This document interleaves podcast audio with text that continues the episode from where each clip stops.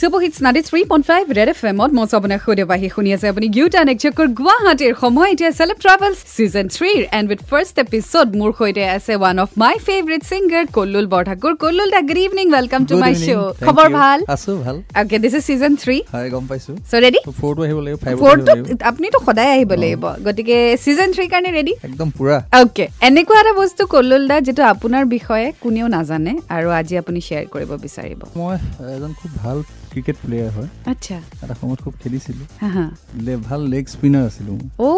বৰ ডাঙৰ ডাঙৰ খেলো হৈছিল তাত আচ্ছা অল আছাম বেচিছত আচ্ছা তো তেতিয়া মই আমাৰ টিমত লেটেকুজান টি ষ্টেটৰ টিমত মই লেগ স্পিনাৰ হিচাপে জানিছিলে মানে। প্লেয়াৰ হিচাপে মই বহুত কৰিছিলোঁ আৰু সেই কথাটো বহুতে নাজানে আচলতে মই শ্বেয়াৰ কৰা হোৱা নাই আজি তুমি সুধিলা কাৰণে মই ক'লো আৰু বাপৰে তাৰমানে আৰু এটা আমাৰ talent আছে তাৰমানে মোৰ। কলুল দা ক্ৰিকেটাৰো হয় লেগ স্পিনাৰ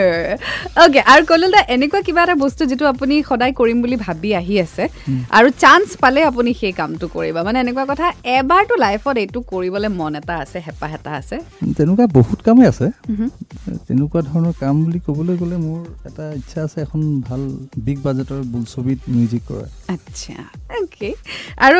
কলুল দা চবৰে এটা ভয় বা ফবিয়া এটা থাকে ন আপোনাৰ কিহলে ভয় কিবা ভয় কৰেনে আপুনি তো এনেকুৱা ধৰণৰ ভয় আছে মই আচলতে এটা বস্তু সদায় ভয় কৰোঁ বদনাম সেইটোৰ কাৰণে ভয় লাগে সেইটো কাৰণে মই অলপ সাৱধানে চলোঁ অ'কে সেইটোৱে কথা। আৰু আজি যদি আপুনি নিজৰ বিষয়ে কিবা এটা চেঞ্জ কৰিব পাৰে বা নিজৰ তাত কিবা এটা চেঞ্জ কৰিব পাৰে আপুনি কি চেঞ্জ কৰিব বিচাৰিব নিজৰ ক্ষেত্ৰত মই নিজৰ ক্ষেত্ৰত মই চেঞ্জ কৰিবলগীয়া বহুত আছে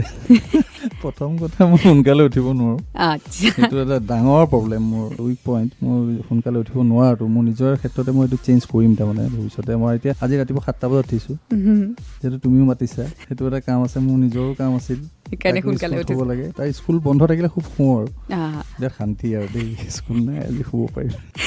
okay. So, আৰু কথা পাতি গৈ থাকিম কল্লুল দাৰ সৈতে পাতি কিন্তু ব্ৰেক লৈ লৈছো ninety three point five red F M বেজাতে ৰহ চুব hits ninety three point five red F এমত মজা আপোনাৰ সৈতে পাহি এণ্ড ৱেলকাম বেক চলি আছে ঘিউ টান এক চক্কৰ গুৱাহাটীৰ আৰু আজি গুৱাহাটীত চক্কৰ মাৰি আছো কল্লুল দাৰ সৈতে চ' কল্লুল দা এতিয়া গুৱাহাটী বা অসমত মানুহৰ নামেৰে বহুত বস্তু আছে আপোনাৰ নামেৰে যদি কিবা এটা ৰাখিব পাৰে গুৱাহাটী বা অসমত আপুনি কি ৰখাটো বিচাৰিব তেনেকৈ মোৰ নামত ভাল মোৰ নামত এখন সংগীতৰ school school okay music school Alright. আৰু আ, আজি যদি এ, আপোনাক মই সোধোঁ যে গুৱাহাটীৰ বিগেষ্ট ষ্ট্ৰেংথ আপুনি কি বুলি ভাবে বাকী চিটি বা বাকী ষ্টেটৰ কম্পেৰিজনত ইয়াত আচলতে গোটেইখিনি বস্তুৱেই আছে যিহেতু বিভিন্ন জিলাৰ বা বহু বিভিন্ন ঠাইৰ ল'ৰা ছোৱালী আহি পেলাই গুৱাহাটীলৈ আহে কিবা এটা কৰিম বুলি সেই গোটেইখিনি সুবিধা লগতে সেই বস্তুবোৰৰ লগত থাকি পেলাই বিভিন্ন মানুহৰ সংস্পৰ্শত আগবাঢ়ি যোৱাত সহায় হয় যিখিনি বস্তু চাগে মই গোলাঘাটত নাপালোহেঁতেন সেইটো কাৰণে ইয়ালৈ ওলাই আহে বুলি ভাবোঁ অ'কে আৰু আজি যদি গুৱাহাটীত এ, কোনোবা প্ৰথমবাৰ আহে আৰু আপুনি যদি তেওঁক ক'বলগীয়া হয় যে গুৱাহাটীখনত ফুৰাৰ ক্ষেত্ৰৰ পৰা এই দুটা জেগা নুফুৰাকৈ মানে নোচোৱাকৈ নাযাব সেই দুটা কি হ'ব সেইটো প্ৰথমতে মই মা কামাখ্যা মন্দিৰৰ কথা ক'ম আৰু দুই নম্বৰতে গুৱাহাটী চহৰখন মানে গোটেইখন এক চক্কৰ এক পৰা চক্কৰ মাৰিব লাগে আৰু অ'কে আৰু আজি যদি কল্লুল দা আপুনি গম পাই যে গুৱাহাটী ধ্বংস হ'বলৈ গৈ আছে আপোনাৰ হাতত এতিয়া পাৱাৰ আছে আপুনি দুটা বস্তু বচাব পাৰে তে আপুনি কি বচাব বিচাৰিব বাকী চব ধ্বংস হৈ যাব ডাঙৰ কুৱেশ্যন সুধিলা দেই পাৱাৰ মোৰ ওচৰত আছে Yes. তো মোৰ ওচৰত আছে যে মই গোটেই সমস্ত গুৱাহাটীৰ যিমান মানুহ আছে চবকে বচোৱাম অ'কে অকল মই জীয়াই থাকিলেতো নহ'ব অকলে মই থাকি পেলাই কি কৰিম অ, সকলোকে ৰক্ষা কৰাৰ যিটো যদি মোৰ মোৰ হাতত পাৱাৰ থাকে নিশ্চয় মই সকলোকে ধনী দুখীয়া বুলি কথা নাই যিমান আমাৰ জনসাধাৰণ আছে ইয়াত উম। সকলোকে ছেফলি ৰাখিম অ'কে চবকে বচাই দিব আৰু চবকে বচাম অলৰাইট চ' ফাৰ্ষ্ট এপিছ'ডৰ লাষ্ট ছেগমেণ্ট বাকী আছে which is say it or repeat আৰু সেয়া কি হয় মই জনাই আছোঁ বাট কেইটামান গীতৰ পিছতে ninety three point five red F M panchayat ৰেহ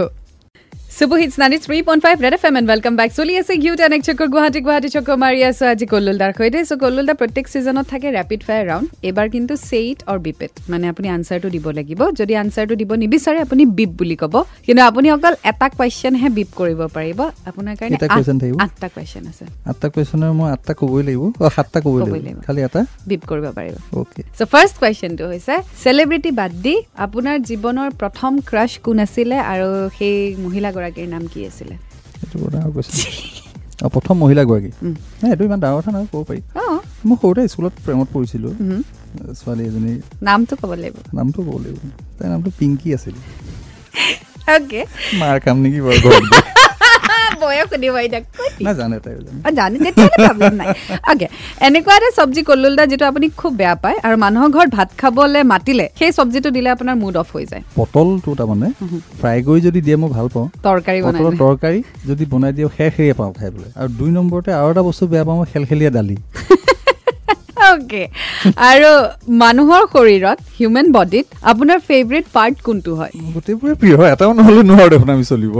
আটাইতকৈ বেছি মোৰ ভাল লাগে চকু চকু এতিয়া আপোনাক মই পাঁচটা এডজেক্টিভ ক'ম সেই পাঁচটা এডজেক্টিভৰ আপুনি কোনটো হয় ক'ব লাগে প্ৰথমটো হৈছে arrogant and emotional emotional competitive and selfish competitive hot and flirty hot spicy and sexy sexy passionate and stubborn passion okay এনেকুৱা এটা বস্তু কল্লুল দা যেইবাৰে আপুনি নকৰে আপুনি ভাগৰি নাযায় মই আচলতে যিটো কামেই কৰোঁ অকণমান দেৰি কৰাৰ পিছত মই হেবিচুৱেট হৈ যাওঁ তো কৰিলে কৰি থাকিব পাৰোঁ কৰি তাৰমানে। থাকিব পাৰে আৰু এনেকুৱা এটা বস্তু যিটোক লৈ আপুনি খুব অবচেষ্ট তেনেকৈ ক'বলৈ গ'লে ফ্ৰেণ্ড ফ্ৰেণ্ড আৰু লাষ্ট থিং আপুনি কি কৰে শোৱাৰ আগতে টোপনি যোৱাৰ আগত মই একচুৱেলি সদায় মানে নেক্সট ডে'টোত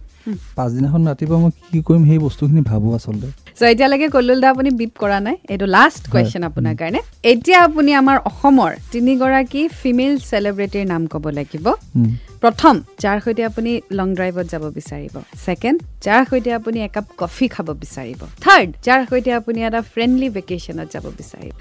বৰ ডাঙৰ কুৱেশ্যন কৰি দিলে লং ড্ৰাইভ যাব বিচাৰিম মই গীতালি কাকতিৰ লগত আৰু দুই নম্বৰ কি আছে কফি অঁ, কফি মোৰ বৰষাৰ লগত ফ্ৰেণ্ডলি ভেকেশ্যন এটা ফ্ৰেণ্ডলি ভেকেশ্যনত প্ৰস্তুতি পালেও যাওক ৰাইট আপুনি বিপ ব্যৱহাৰেই নকৰিলে দেখোন Awesome! So, এয়া আছিলে দশমা পাম ন একদম দহৰ ভিতৰত এশ থেংক ইউ চ' এয়া আছিলে ফাৰ্ষ্ট এপিছড কুৱেশ্যনছবোৰ কেনেকুৱা লাগিলে কল্লুল দা বিৰাট ভাল লাগিলে আহ, তাৰমানে ভবা নাই এনেকুৱা ধৰণৰ কিবা কিবি কুৱেশ্যন হ'ব যোৱাবাৰ হৈছিলে অলপ এবাৰ বেলেগ এইবাৰ একদম বেলেগ অঁ অকণমান ছাৰপ্ৰাইজ হৈছোঁ ভাল লাগিছে ভাল লাগিছে চ' এইটো ফাৰ্ষ্ট তেনেকুৱা এপিছড কুৱেশ্যন এনচাৰ দিব নাছিলে আচলতে। চ' এয়াটো ফাৰ্ষ্ট এপিছড ছেকেণ্ড এপিছডৰ সৈতে আকৌ আপোনাক লগ পাম thank you so' much for gracing my show' Thank you. Ninety three point five red F M